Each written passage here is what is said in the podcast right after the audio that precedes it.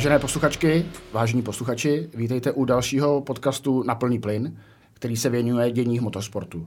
Je leden, ke kterému už po desetiletí patří Rally Dakar, a tak naším tématem bude právě slavný závod, jehož 44. ročník před pár dny skončil. Mé jméno je Robert Sára a mým dnešním hostem je motocyklista Martin Michek. Martine, vítej. Ahoj, zdravím všechny. Martin má za sebou třetí Dakar, skončil 36. což asi není umístění, který by se úplně představoval před startem závodu. Nicméně hned ve dvou etapách dojel devátý a především zažil, že Dakar je plný příběhů. Je to tak, Martine? Eh, je to tak, je to tak, řekl si 36. místo, sám to ani nevím, protože jsem si myslel, že jsem ještě, ještě, ještě dál. A je to taková pro mě taková napůl novinka, co, co jsi mi teď řekl, že jsem vůbec jako takhle ještě nějaký to místo obsadil. Ale jak si řekl, Dakar pro mě byla veliký drama, velik, veliká knížka, která se rozepsala a samotného mě etapu po etapě zajímalo prostě, jak to dopadne, protože opravdu to byla skluzavka, horská dráha a nevě, ne, neuvěřitelné věci, co se můžou stát. Tak pojďme tu knížku otevřít. A začneme možná eh, první kapitolou. To je první etapa a bloudění a nabrání hodinového manka, který tě hodně srazilo dozadu a možná velmi jako psychicky srazilo. Tak jaký to bylo? Tak první etapa byla hodně přizpůsobená tím, nebo stalo se to díky tomu, protože jsme jeli ten prolog a na tom prologu jsem byl 14. Jo, a večer, dá se říct, rozloslovalo pořadí na druhý den, na, druhou, na, na tu první etapu, ale pochopitelně rozlosovalo se prvních 15 lidí. A každý ten, kdo prostě mohl být vepředu, protože se vybíralo od 15. místa ty místa, takže na mě zbylo druhý místo. Jo. E, nikdo, nikdo ze předu nechtěl prostě otevírat trať, protože je to vždycky trošku taková nevýhoda. Musí se jet pomalejc, musí se opravdu navigovat, musí se důkladně navigovat, protože se nesmí přejet ty body. A ty další kluci to mají trošičku jakoby uh, jednodušší, protože se jede podle, podle těch tak, takzvaně ne úplně podle stop, ale kontrolují si to, jestli je všechno v pořádku. A ten první jezdec nemá vůbec nic. Jo, takže já jsem byl jeden z těch prvních jezdců, respektive šel jsem ty etapy druhý a věděl jsem, že to nebude vůbec nic lehkého, protože na takovýmhle obrovském závodě, na takovýhle a můžeme to říct, je to jedna z nejtěžších, nejtěžších rally světa. A není to úplně jednoduchý prostě se do toho pustit uh, úplně hlavou, ale uh, já to beru jako velikou zkušenost. A když uh, určitě jsem závodník a přemýšlím vždycky o předních příčkách, tak je to potřeba zkusit jednou poprvé. takže, takže jsem si to, takže jsem si to vyzkoušel. Nicméně Uh, potom nás kluci nějak po nějakých 50-60 kilometrech ty dobrý opravdu předjeli, protože jsme tam opravdu jeli pomalu, tak aby to prostě navazovalo. A ty přední kluci už dneska navigují výborně i v těch výborných rychlostech, velkých rychlostech. No ale, ale stalo se to, že i přece jenom ta rychlost, když jedou tak rychle, tak občas uh, se přehlídnou, zapomenou a sami oni se ztratí. A to se mi stalo ke konci téhle etapy. Prostě uh, jsme se tam všichni potkali, z té špičky, těch prvních deset lidí jsme se tam všichni potkali.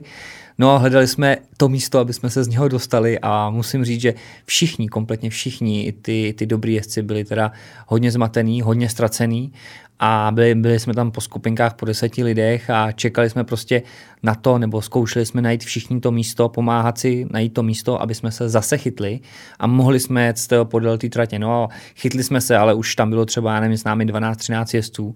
Tudíž ten, kdo startoval třeba 14. 15.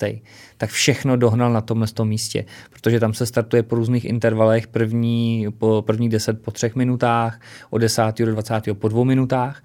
No a tím, jak jsme měli my ten náskok, tak ten náskok se takhle sjel. Takže ten, kdo to chytnul v ten daný moment, že jsme ten bod chytli a jenom se k nám připojil, tak je to prostě, byla to prostě velká výhoda. Ale nicméně, já jsem si vůbec té první etapy uh, nic nedělal. Uh, abych řekl uh, psychicky dobře, uh, si řekne, no, je to škoda, kdybych ten bod našel, jo, ale, ale nedělal jsem si z toho vůbec nic, protože to bylo první zaváhání a na Dakaru 12 závodních dnů, který prostě může kdokoliv se dostat do takovéhle situace, co jsem se dostal já, tak se může dostat dokoliv jiný a může se dostat i do víc takovýchhle situací. Jo.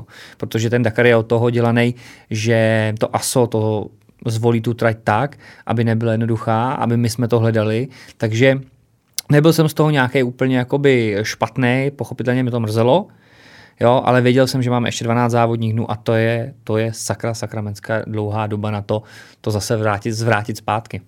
Možná nám pojď vysvětlit, jak se dá na Dakaru ztratit. Respektive, jak se hledají ty body, jak se naviguje. Zkrátka, ty, když stojíš na startu, tak máš nějaký roadbook a co pro tebe začíná? Ha, začíná pro mě stres, když se naviguje, ale, ale je to, je to jakoby složitá skládanka, složitá skládanka všechno poskládat dohromady. Ten rollbook, když si to představíme, takový svi, toaletní, kdybych to řekl takhle jednoduše pro diváky a posluchače, toaletní papír, který je rozdělený na tři takhle jako políčka a každý má svůj, každý má a na řádky. Jo, v prvním řádku jsou kilometry, v prostředním, v prostředním políčku jsou, teda v prvním políčku jsou kilometry, v prostředním políčku jsou uh, nákresy té cesty, jak by to mělo vypadat, plus nějaký monumenty, třeba u nějaký velký hory, že máš zatočit doprava, jo. A třetí políčko je tak pro takový lexikon, lexikon značek, který my se musíme naučit a je to opravdu malinko jako autoškola, kde prostě musíme hned uh, zareagovat na to, že tam je třeba napsáno CX a že to jsou kameny. Jo? A je tam různý značek, se spojuje se to třeba EMP, CX a dál, dál, dál, jo, takže to znamená, že jakoby špatný kameny, jo, a to my musíme všechno vyhotovit v tom jednom řádku, dát to dohromady a spojit to s těma přístrojem, co ještě máme nad tím rollbookem. A to jsou kilometry a stupně, protože my musíme hlídat i stupně, na který jedeme.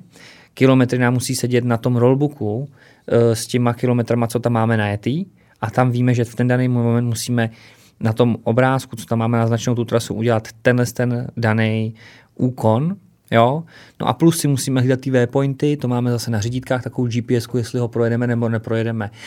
A ono v tomhle se jednoduše ztratíš, úplně jednoduše, protože těch cest v té Saudské Arábii je nespočetně mnoho, tam se třeba větví šest cest vedle sebe, ztratíš se úplně jednoduše, zvolíš trošičku třeba o dva, o tři stupně úplně jinou cestu a už je to všechno špatně.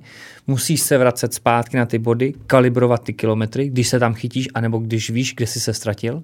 To je taky důležitý vědět, kde se ztratíš, protože když nevíš, že jsi se ztratil, tak můžeš jít třeba, nevím, 20-30 kiláků, kde si myslíš, že je ten dobrý po, kde je ten dobrý bod na to, aby si se, aby si se rozjel odsaď. Jo, a tam odsaď skalibruješ ty kilometry, aby ti to sedělo s rollbookem, s kilometrama zase. Jo. Ale další věc, třeba na ztracení, úplně jednoduchá, jo, je, protože ty úkony v, těch, v tom rollbooku jsou třeba po 200, 300 metrech, jo, a teď si vím, že někdo ti najíždí tu trasu s nějakým autem, dělá ten rollbook, vytváří ho to, ten rollbook a ty nikdy přesně nejedeš úplně po té jeho trase, ty můžeš věct tamhle 5 metrů, tamhle 10 metrů a to ti hraje hrozně šílenou roli, když je tam třeba po 100-200 metrech různý, různý značení a najednou zjistíš, že jsi úplně nikde jinde, než jsi byl. Takže to je taky jako veliký, veliký, veliký faux pas potom a v té rychlosti to se úplně, úplně, úplně jednoduchost. A musím říct, že někteří lidi si myslejí, že my ty body máme nějak jako značený, nebo že tam stojí, že tam je nějaký auto, že tam je nějaký chlap, že tam je nějaká vlajka, nějaký panáček. Ne, vůbec ne. To jsou úplně fiktivní body, které se zaznamenávají jenom v té GPS, jestli to projedeme.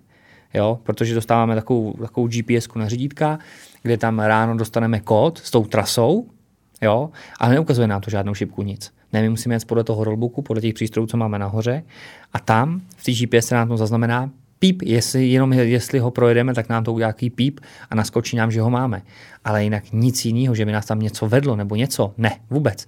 Když jsme prostě jinde, tak nám tam ten, ten bod nepípne. Takže vůbec tam není, vůbec tam není nic, nikdo, žádná vlajka, žádný posprejovaný kolečko nebo nic, ne. To je prostě jenom, ano, musíme jít podle rollbooku a jestli to máme, tak nám to pípne do té GPSky. Je to možná jenom se sumíru, představu si to tak, že ty víš, že máš třeba uh, 100 metrů rovně, tam budou nějaký kameny a tam třeba zahnout v určitým azimutu a pokračovat dál 300 metrů, kde by třeba tak. měla být kousek skály a zase takhle. A Přesně takhle tak. po 300 metrech, kilometrech, pár se prostě posouváš dál a dál k cíli atomové punktu. Přesně tak, přesně tak. Eh, řekl to jakoby hodně jakoby zjednodušeně, ale takhle to je. Jo? Vy třeba, když jedeš potom v Dunách, tak eh, v těch Dunách máš třeba, nevím, že máš 6 km v Dunách na nějaký ten azimut, na nějaký ten kap, co jezdíme, nějaký stupně. Tady my třeba pojedeme na 270 stupňů kilometr, ale my víme, že v těch Dunách prostě a jsou vrcholky, jedeš vrcholky dolů, nahoru, dolů, nahoru a ty tam nejedeš, nenajdeš ten kilometr přesný, protože ten kilometr je, eh, dá se říct, přímočaře. Mm-hmm. Jo? Ty tam jedeš třeba kilometr 200 v tom. Jo, takže ty ten bod i takhle můžeš jako minout, že si myslíš, že kilometr má 6 dunách a že tam najedeš kilometr a že tam je a on tam najednou není. A ty musíš počítat i s tím, jak jsou ty duny velký, kolik si myslíš, že tam tak najedeš, abys ten dun, takže ty to propočítáváš vůbec, aby si ty, i ten bod v těch dunách chytnul.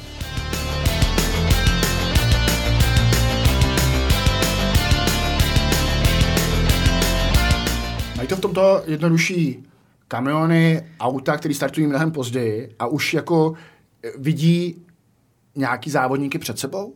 Je, jsou tam větší stopy? Je to pro ně snažší než, než pro motorkáře? Uh, já si myslím, že jo, protože většinou uh, dobrý navigátoři jsou dobrý motorkáři. Jo? Takže vždycky, když někdo chce fakt jako dobrýho navigátora, tak si bere šáhne vždycky do motorek. Jo, ty se mnou pojedeš spolu jako navigátor, protože otví, my tu trať úplně otvíráme jako první.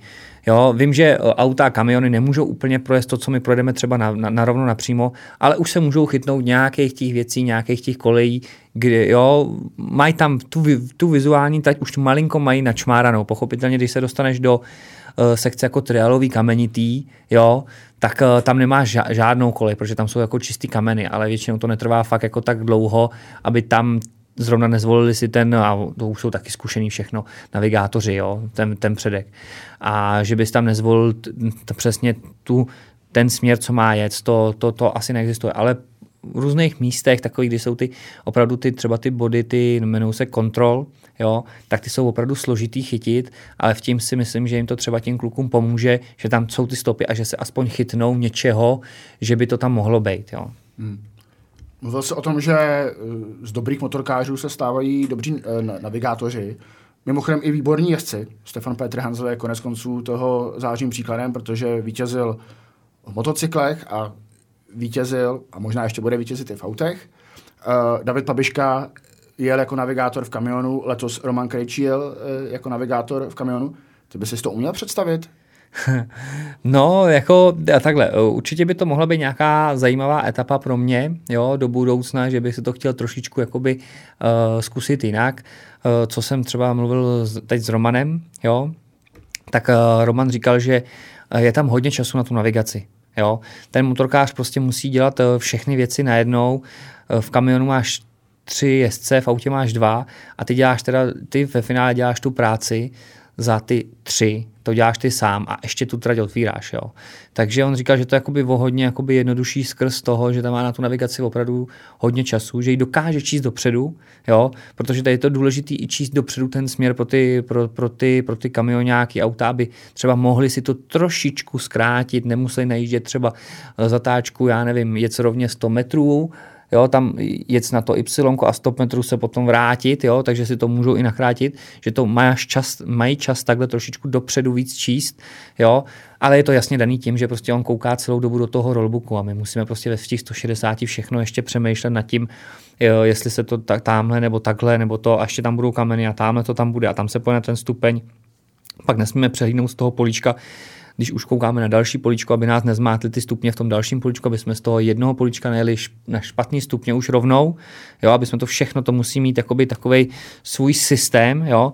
A určitě ten systém bych já chtěl zdokonalit, protože jak je vidět, malinko mě brzdí, ale tohle to není úplně jednoduchý se naučit eh, tu navigaci, protože ty soustředění a to tam, kam potřebuješ odjet, je prostě Dubaj, Španělsko a tohle. A jsou na to ty kurzy nebo jsou na to ty soustředění, ale musím říct, že je to šíleně, jakoby šíleně, šíleně drahý, protože oni to vědějí, eh, že jich je jenom pár, jo, a tam, tam vidím ten, ten další jakoby furt se zlepšovat a zdokonalovat při navigaci, protože zabloudějí i ty dobrý, i ty, i ty top špičkoví jezdci, ale blouděj, ale blouděj jenom chviličku. A já když bloudím, tak bloudím dlouho. Jo, protože oni se v tom i hned zorientujou a nevím podle čeho, nevím podle jak a chtěl bych tohle to všechno jakoby znát, jo. Ale... Takže to... existuje jako kurz, navigační kurz, když to takhle řeknu? Jo, jo, jo, existuje, existuje, existuje. Jsou takovýhle jakoby centra, není jich, jak jsem říkal, není jich hodně, protože uh, zase to nemůže dělat úplně každý, musí to dělat ten, kdo tomu opravdu, opravdu rozumí, aby tě to naučil. ale není to úplně levná záležitost, protože z jednoho kurzu uh, nejseš hned výborný, jako v vozovkách výborný navigátor, takže těch kurzů potřebuješ několik za ten rok, jo, aby si to furt oživoval, furt se to k sobě dostávalo, protože tohle, jak neděláš, dá se říct rutinou, tak hodně, hodně, hodně věcí potom, když to řeknu takhle, ty profíci mají na to třeba 50 tisíc za rok, 50 tisíc kilometrů s roadbookem. Já mám třeba na to, než jedu na Dakar, tak mám třeba na to, já nevím, 500 km s roadbookem. A to je hrozně znát. Jo.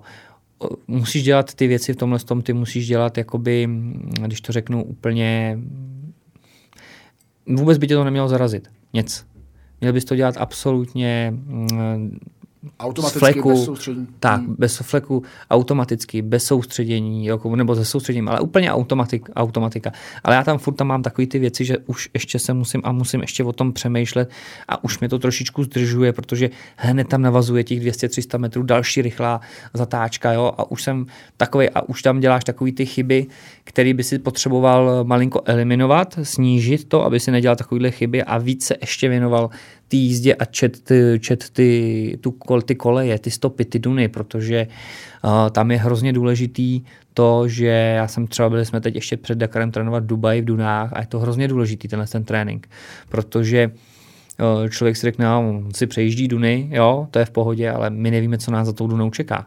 Jo, jednou ta Duna je prostě zkosená, což se mi stalo teď, jo, myslel jsem si, že ta Duna bude pokračovat a nepokračovala, jo, a jednou je taková půlkulatá, a jednou je navátá k tobě a ty si musíš trénovat z, z různých určitých směrů, musíš se koukat na ten písek, jak se tam hejbe. A ty, není to na 100% nikdy, ale na 80% dneska už ty profíci dokážou, dokážou prostě vyhotovit a vědět, co tě za tou dunou čeká.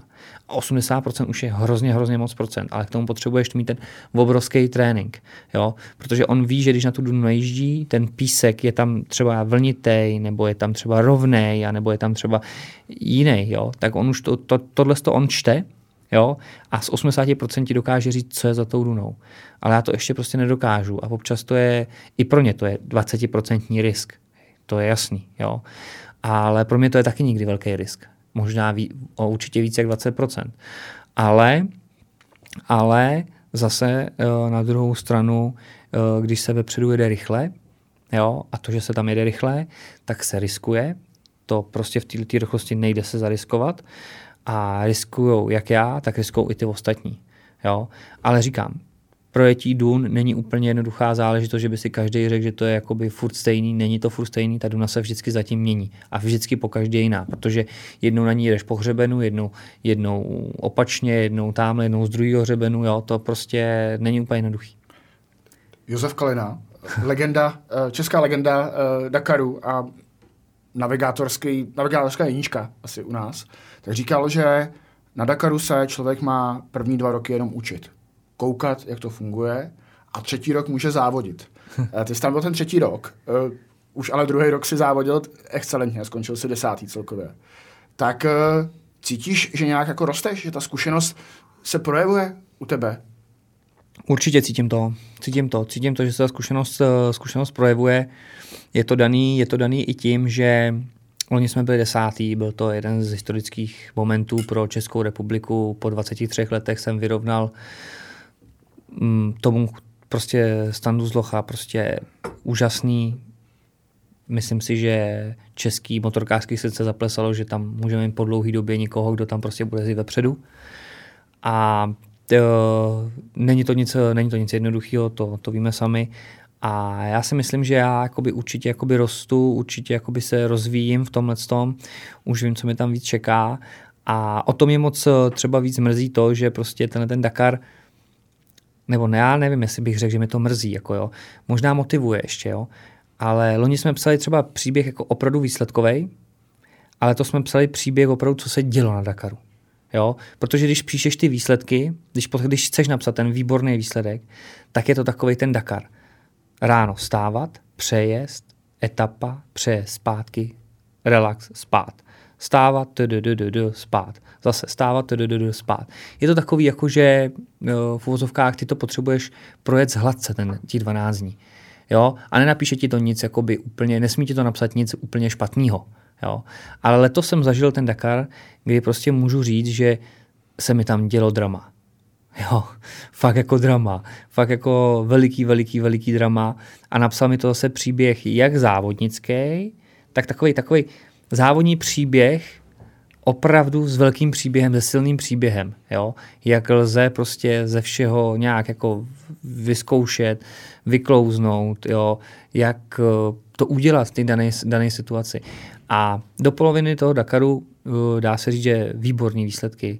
Já si myslím, že jsme vyrostli v tom, že ukázal jsem lidem, fanouškům České republice a i zahraničním lidem a tím týmům, že uh, dokážu, když dokončím tu etapu bez jakýkoliv problém, bez, bez problému, tak dokážu vždycky dokončit do 15. místa.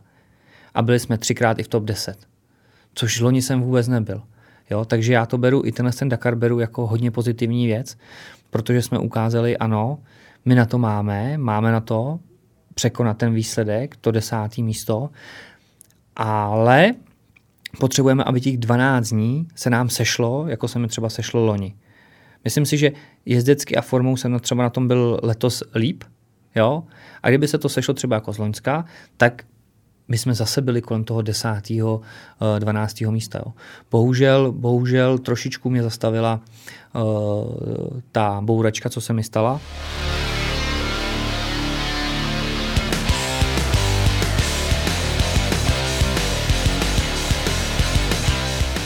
Já jenom možná připomenu uh, posluchačům, no. že uh, otevřeli jsme tu tvoji knížku, tak o první kapitole jsme mluvili, to bylo bloudění.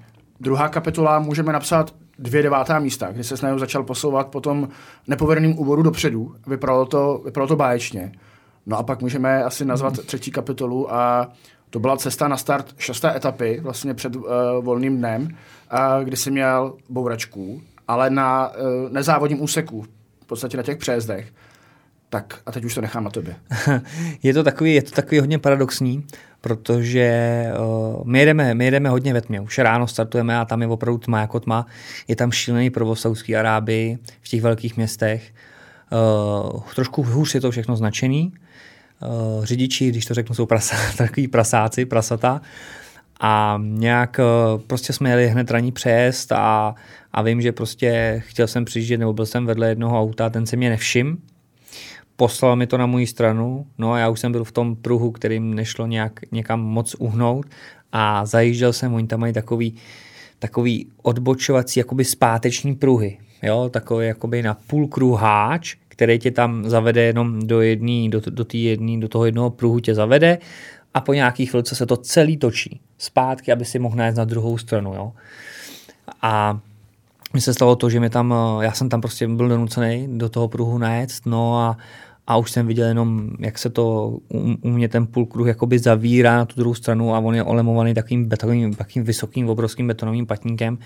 No a to se musel trefit a já říkám, já jsem zkoušel ještě při, pobrzdit si a říkám, no tak to v žádném případě v 80 to nejde, musel jsem přidat plyn, aby jsem tu motorku trošičku jí pomohl, zvednul, aby to nebylo, aby to nebylo úplně jakoby čelně, jo, tak jsem ten předek trošičku zvednul, ale pochopitelně to bylo tak veliký, že a tak v takové rychlosti, že, ten, že ta motorka mě kopla a já jsem prostě vylítnul z toho a leť, ležel, nebo takhle, letěl jsem do protisměru té dálnice, motorka letěla v posměru té dálnice. Jo. No nicméně šílená rána, šílená, opravdu šílená rána, naštěstí se mi nestalo, naštěstí, jo, mě bolí bok ještě dneska, mě bolí žebra ještě dneska, jo, ale snažil jsem se to doplňovat takovým tím růžovým štěstím, jo, který, ti, který si vždycky ráno dáš a, a má to prý všechno v pohodě, tak to bylo jenom trošku líp v pohodě, než úplně všechno. Tak, eh, takže to růžový štěstí jsem si tam dával každý ráno a večer, aby se trošku vyspal. Ale to bylo takový jakoby první zvrat toho, že prostě jel jsem potom na tu, já jsem to zvednul, jel jsem na tu etapu, pochopitelně motorka byla kompletně celá špatná, rozbitá, když to řeknu rozsekaná věže a všechno mi tam vyselo, protože to nebyla malá rána. No a v tu chvíli prostě já už jsem komunikoval eh, potom s týmem, co jsem byl na ten, na ten, na ten cíl, tak jsem komunikoval s týmem a týmová režie byla prostě jasně daná. Máme ještě druhou polovinu, druhou polovinu závodu, tam se může stát vždycky cokoliv, aby jsem prostě dojel do cíle a v tu chvíli prostě mi i, i prostě hrozně moc pomohl eh, Milan, kterýmu moc děkuju a dá, a dá, dá se říct, tu motorku eh, jsme potřebovali za co nejmenší čas dát co nejvíc dohromady, aby já dokázal tu etapu nějak odjet, jo? protože uh, jenom dvě ruce nespraví toho tolik, kolik spraví čtyři ruce. Jo? A jak jsem říkal, prostě od týmu bylo to, aby jsme prostě na tím zamákali na té motorce oba a aby jsme z minimální, oba dva s minimální ztrátou, co to šlo, pokračovali, pokračovali dál. Jo. Což se nám prostě s Milanem, s Milanem povedlo. A ještě jednou za tomu patří velký dík, protože je to taková situace, do které jsme se celý tým dostal, dá se říct, ne naší vinou. Jo. Sice jsem tam spadnul, tohle toho, ale nebylo to moje, zavin, moje zavinění, jo, a dostal jsem se do situace, kterou prostě jsme museli řešit jakoby celý tým. A jak říkám, furt byla to šestá, furt to byla před šestou etapou a hodně etap do konce a kdyby se stalo, že prostě vypadne jeden jezdec, tak je to prostě velká škoda pro ten tým, protože ten tým, ten tým investuje hrozně moc peněz, hrozně moc uh, tréninku, jo, prostě není to úplně jakoby levná záležitost. Takže pokud můžeme se udržet v závodě, tak, uh, tak to bylo takhle zvolený. Naštěstí nám teda tu, tu šestou etapu zrušili, já se po nějakých 100 kilometrech, jo, takže jsme potom jeli do bivaku, já jsem byl rád, že jsem měl ještě den volna, aby se trošičku malinku z toho ze všeho dostal, protože to bylo zrovna takový čerstvý, pochopitelně ještě před tím startem, když jsem opravoval tu motorku, tak je člověk trošku v šoku, protože to nebyla úplně jakoby le, le, nebyl to úplně lehký pád, takže je v šoku, takže občas, eh, takže v tu chvíli, když mi tam někdo pomáhal, když tam jako někdo byl se mnou, tak mě trošku jakoby uklidňoval taky. Takže to byla taková jako opravdu velká, velká pomoc a a ten sedmý den, ten sedmý byl ten den mi hrozně, hrozně moc eh, helfnul, jo. I to potom z tom pádu, kde jsme se trošičku ještě propadli, tak jsme měli potom zase dalších eh, pár zajímavých výsledků, devátý, desátý, šestnáctý a pak zase přišlo 20 kilometrů před cílem, myslím si, že to bylo asi osmý etapy, osmá etapa, čerpadlo. Prostě se mi motorka zastavila a já říkám, co se děje. Když už zase jsme zase šli na 18. místo, bum, čerpadlo se rozbilo. Jo? A v té etapě ono no, není to úplně jakoby jednoduchý, když se ti motorka zastaví, co s tím hned teď máš dělat. Jo? Takže jsem kolem toho lítal, běhal, tohle všechno dával dohromady. Zjistil jsem, že Eh, teda přední čerpadlo funguje a zadní čerpadlo mi nefunguje, ale prostě chvilku to, ty minuty, co tam zjišťuješ, ty utíkají hrozně v té poušti, hrozně, hrozně rychle. Jo? Jak prostě chceš jet, máš ten adrenalin, teď prostě hledáš všechno, tak i občas i zmatkuješ, jo? A chceš vědět co nejrychleji, co nejdřív, jo? Tak, eh, tak, eh, tak už jsem zjistil, že to je zadní čerpadlo. Nicméně já mám u sebe takovou hadičku na ten bypass, Eh, v ten daný moment, kdy jsem tam prostě nasazoval ten bypass, měl jsem to nasazený, tak ještě přijel Milan, kouknul se na to, pomohl mi to rozapojit, jo, a já jsem to během chvíle potom už eh, nastartoval a vodil jsem do toho cíle. Ale zase, uh, bloudil jsem, ztratil jsem hodinu, jo, byl, byla nehoda, ztratili se další minuty, uh, rozbilo se čerpadlo, dalších 30 minut, a ono se to naskládává, ono se to nas, naskládává a zase v tu chvíli jsem se propad zase z té 18. 19. pozice na 27. Jo. A říkal jsem, to není možné. Takže zase znovu začínáme.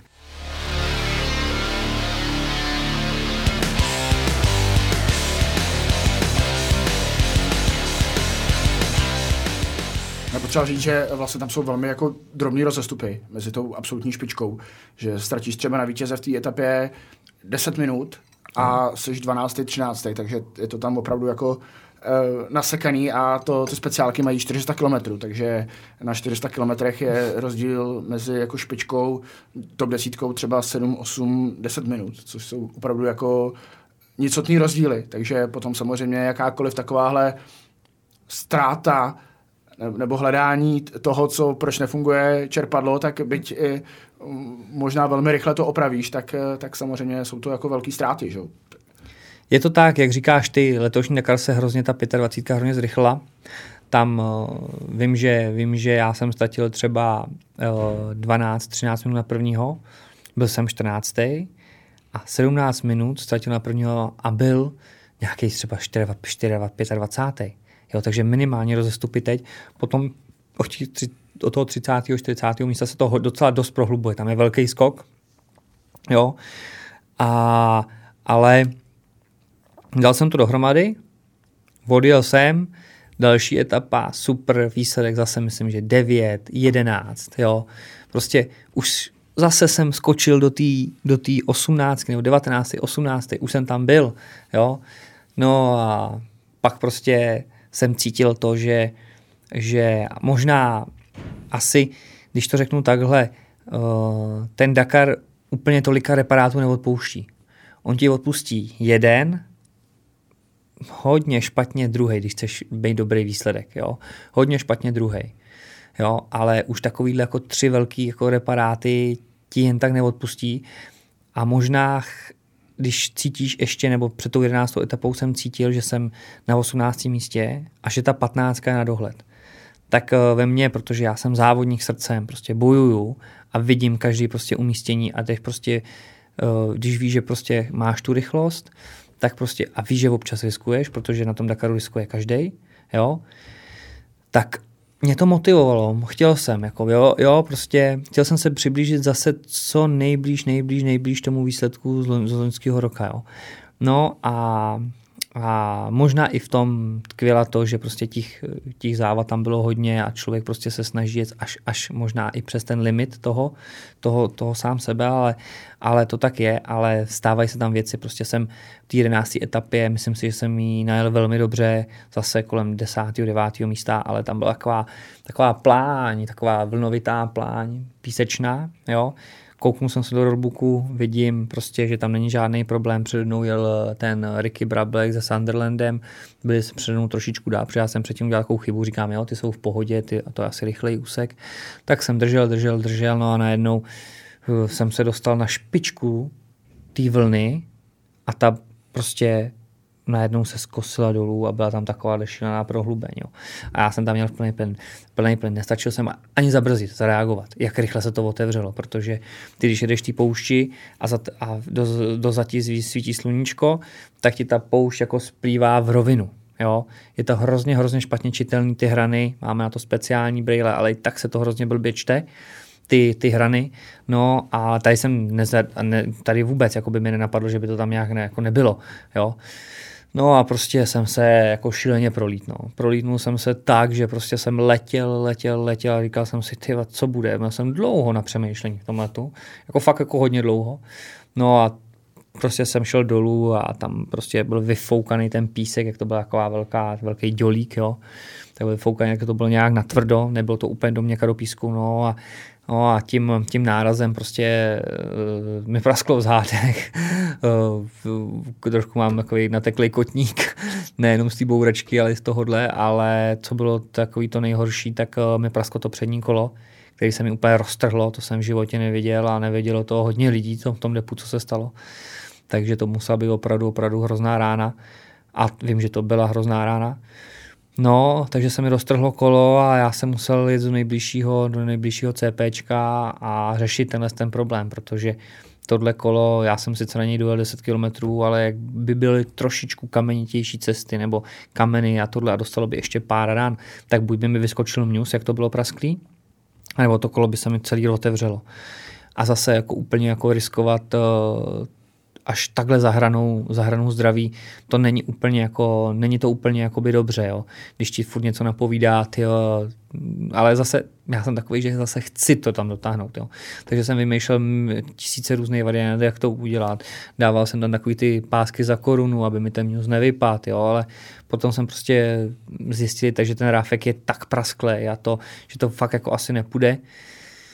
No a, a tak jsem tam prostě čekal, prostě čtyři hoďky jsem si udělal v poušti na CPčku a, a zkoušel jsem... Tak co zkou, v tu chvíli člověk jako dělá? Volá někam eh, do, do týmu, jestli mu dokážou pomoct, nebo je to beznadějný, nebo prostě je to jenom, jenom čekání, jestli někdo zastaví a pomůže? No, tak s týmem jsme byli v kontaktu, pochopitelně, ale moc dobře jsme věděli, že uh, tohle je nepovolená asistence. Mm-hmm. A když mi tam přivezou kolo, jakože mi ho mohl, jakože mi ho přivezli, jakoby, že, že mi ho přivezli, jakoby, že, jakože už byla ta varianta, že prostě ho naložili a už ho ke mně vezli, jo, a už i byli u mě. A já říkám, chlapi, stop, ještě něco vymyslíme, protože tam byli organizátoři, byli tam všichni, prostě jak by mi to kolo dali, tak by, by, tak by byl konec závodě. Jo? A já říkám, kluci, stop, mě prostě napadlo to, že počkáme úplně na všechny jezdce, jo? Měl jsem, měl jsem informace, kolik jich ještě na trati, kolik jich ještě bude, nebo kolik ještě projíždí, jestli tam někdo stojí, jestli tam tamhle to. Takže v týma, s těma informacemi jsem, s těma informacemi jsem prostě si pohrával a úplně ten poslední jezdec projel, projel z toho CPčka a já říkám kluci, tak asi je hotovo, no. Budete mi muset dát kolo a budeme prostě muset po čtyřech hodinách čekání tam skončit v tom závodě, no. To je asi prostě nic jiného tam neexistuje. No a ten chlap se po chvilce otočil a, a přijel a, a říká, hele, ty potřebuješ kolo a já to vypadá, že já to prostě nedokončím, protože mě motorka hrozně blbne zlobí.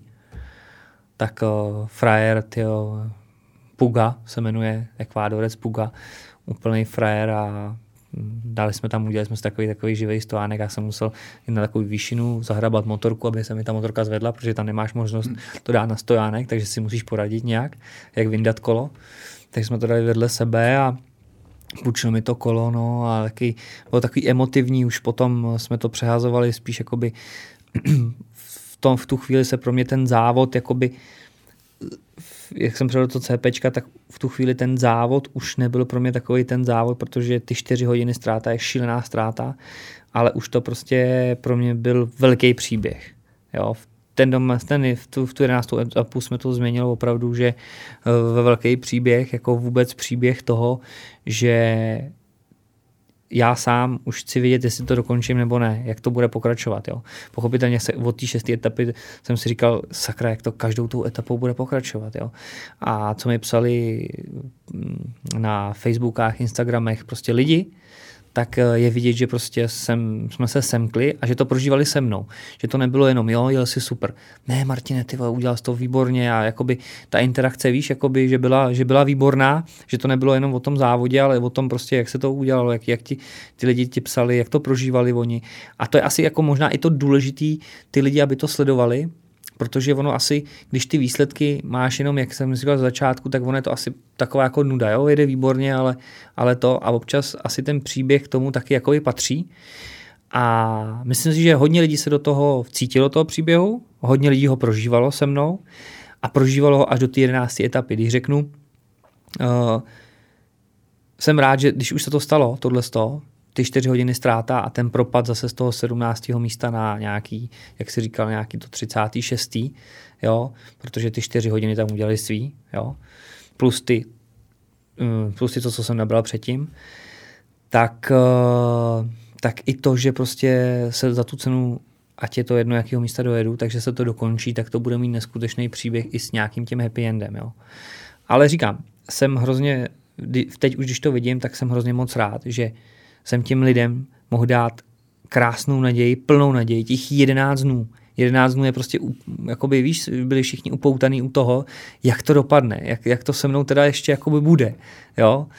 A to, že se nám to prostě ten 11. den nepovedlo, tak se nám nepovedlo, ale kdyby jsme tohle nabrali třeba, mm, řeknu hned takovouhle ztrátu, kdyby jsme nabrali já třetí etapě, tak už by to nebylo tak zajímavé, jako to bylo do té 11. etapy. Jo? A pochopitelně už ten 12. 12. etapu už eh, jsem měl naplno taky, taky jsem dojel 14. Jo, ale už to bylo takový dojezdový a bylo to takový, jakoby, taková ta třešnička, jakoby ne třešnička na dortu, takový ten, eh, takový ten poslední jakoby příjemný výsledek, že opravdu do té 15 prostě jsem schopný jezdit. No.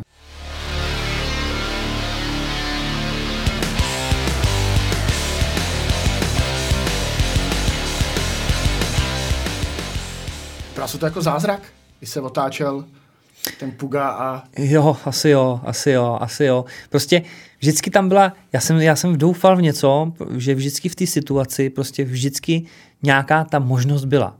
Jo, a já si říkám, tyve, ten osud si se mnou pohrává. On chce, abych jel, ale nechce, abych to měl jednoduchý, jo. Takže já říkám, ty teď on to chce, abych to dojel. Jo, co tam, ty co teď je za problém? Všichni projeli, jak to mám asi vyřešit? Jo, sakra, jak to mám řešit teď? No a za chvilku se vrátil a dal mi to kolo, no. Takže to bylo takový jako by hodně emotivní a, a věděl jsem, že něco prostě, ně, něco prostě a nikdo prostě chce, aby se to dojelo, no. Ty jsi měl tričkem, pokud, pokud vím, tak potom jste se ještě potkali, tak i to je asi potom hezký, i o tom vlastně ten Dakar je, o tady těch příbězích, rytířských gestech, gestech fair play. Tak je to tak, byl jsem potom za ním v depu, prohodili jsme si, prohodili jsme si naše kola zpátky, já jsem donesl takový dárky, donesl mu z týmu, donesl mu moje Big Shocky, protože mám limitovanou edici. A donesl mu trička, on si to tam oblík, pak mi posílal fotku, to můžou lidi teď vidět na, zrovna na Instagramech, Facebookách, tam jsem, ho, tak jsem ho tam označil a, a navázali jsme opravdu spolu jakoby přátelství, jakoby. A když se ještě vrátím, když se ještě vrátím k tomu samotnému závodu, když se ti tohle to stane, tak eh, je jasný, že ten, že ten člověk, co je v tom závodě, tak chce pokračovat. Jo. Eh, ten, ten, ten duch toho Dakaru je spíš eh, opravdu ke konci těm jezdcům, proto jsem čekal až do konce. Jo.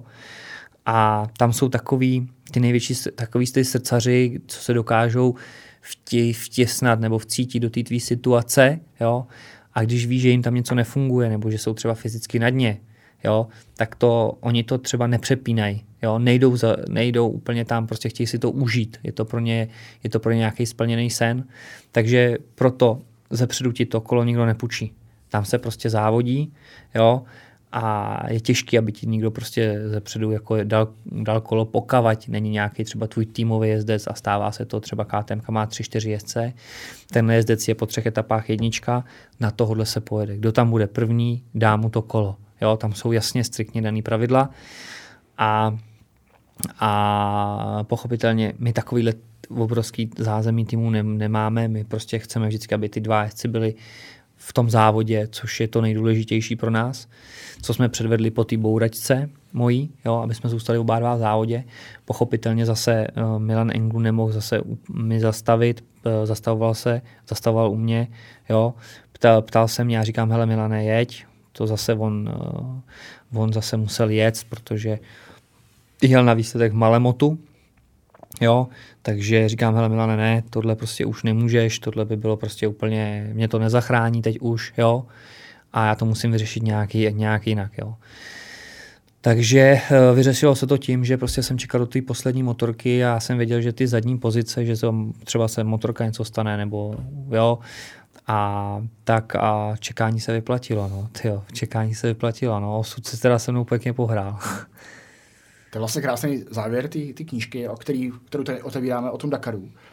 Eh, mě by zajímala budoucnost. Ty jsi samozřejmě člen týmu Orion Motor Racing Group, což je takový rodinný, uh, tým rodinného střihu. Uh, co kdyby se teďka ti zavolali z KTM nebo z Hondy, Martine, nám se líbíš, chceme tě na Dakar. A tak uh, je to těžký, je to těžký. Uh, uh, máme za sebou tři krásné roky. Jo. Já bych uh, vyzvihnul i tenhle ten rok. Jo. Já si myslím, že tenhle ten rok byl úspěšný v tom, že jsme vůbec jako já jako jezdec ukázal, že tam prostě na tu desítku máme. Jo. A nejenom jen tak náhodno, ale, ale docela dost stabilně a potřebujeme jenom, jak jsem říkal, těch 12 dnů, aby se nám, aby se nám sešlo. Takže já tenhle ten ročník beru jakoby uh, opravdu, opravdu jako ne výsledkově celkově, ale beru ho jako jezdecky, že se poved, že jsme ukázali něco, že jsem ne, nezapadnul z loňského roka, z tím moje výsledků, že jsem nezapadnul, ba naopak, že jsem ukázal, že na to opravdu je jo, a je. A je to těžký. Je to, je, to, je to dobrý tým, je to superový tým, máme tam superový zázemí, superový lidi ale jakoby každýho, každýho, každýho jezdce je sen prostě být ve fabrickém týmu. To nikdo nikomu nemůže zazlít, nikomu nikdo nemůže odep, odepřít, jo. takže je to i můj sen. jezdit ve fabrickém týmu s plnou podporou a zdokonalovat se ještě, ještě, ještě, ještě víc. Protože uh, dneska hodně i ty sporty jsou o těch financích. Jo. A ty finance se schánějí hrozně a hrozně špatně. Jo. I na ten Dakar to není jednoduchý se na ten obnos peněz, co potřebuješ a že ten obnos potřebuje, takovýhle balíček potřebuješ jenom na ten Dakar a přesně takovýhle stejný balíček potřebuješ jenom na nějaký soustředění a nějaký tréninky. Jo? Takže to není vůbec jednoduchý tohle to dát, do, tohle to dát dohromady a jasný, že privátní tým, co jsme my, nedokáže prostě konkurovat těm fabrikám. Jo? Ale říkám, eh, je to sen každého každého sportovce být v továrním týmu a je to, je to, prostě, je to prostě i můj sen. Jsou nějaký náznaky, že by si tě všimli šéfové těch uh, top týmů? Oni si tě určitě všimli těmi, těmi výsledky, ale že... Uh, uh, na, takhle. Uh, náznaky, respektive žádný signály ještě zatím nemám. Uvidíme, jestli si prostě někdo všimnul, protože ta sezona, sezona je rozjetá. Já si myslím, že si, že určitě o mě vědějí. Jo, dneska už, dneska už ví prostě v tom bivaku, v tom depu, když to takhle řeknu, eh, kdo je Martin Michek, jo? Že, tam, že se tam furt objevuje, jo? že tam furt tam strká ty nos a čumák a furt tam se tam snaží jako probojovávat. A no a uvidíme, jak to, jak to, všechno, jak to všechno dopadne. No. Bylo by to, říkám, bylo by to hezký, je to sen každýho. Je to sen každého sportovce být v továrním týmu. No. Ale říkám, i třeba uh, se hodně, hodně ty přední jezdci si všimni na tom Dakaru, že hodně vypadávají ke konci.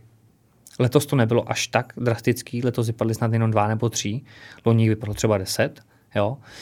Ale je to daný tím taky, že ty kluci prostě jedou za tu hranu. Riskujou. Jedou za hranu, protože vepředu nemůžeš jet pomalu, když chceš být vepředu. Jo. Tam prostě jedeš, jedeš na hraně svých možností a občas koušíš i za tu hranu jít. Nakoukáváš tam prostě. A i díky tomu se hodně vypadává. Jo. Takže, takže a já jsem prostě nechci tam jezdit 30. 40. Jo. Nechci, aby mě nenaplňuje mě to, nenaplňuje mě to, jo. Já tam chci prostě zkoušet tu hranu a ty nejlepší výsledky. Já vím, že tam musím mít hranu, že to není jednoduchý. No. Ale co je taková jakoby novinka pro mě, tak uh, díky těmhle mým výsledkům, jo, uh, tým a jeden spon, spon, spon, a tým a sponzoři dáváme hlavy dohromady a díky tím mým výsledkům chtějí, abych odjel a vypadá to, že odjedu, že pojedu celý seriál mistrovství světa v rally, jo, který už je v březnu v Abu Dhabi.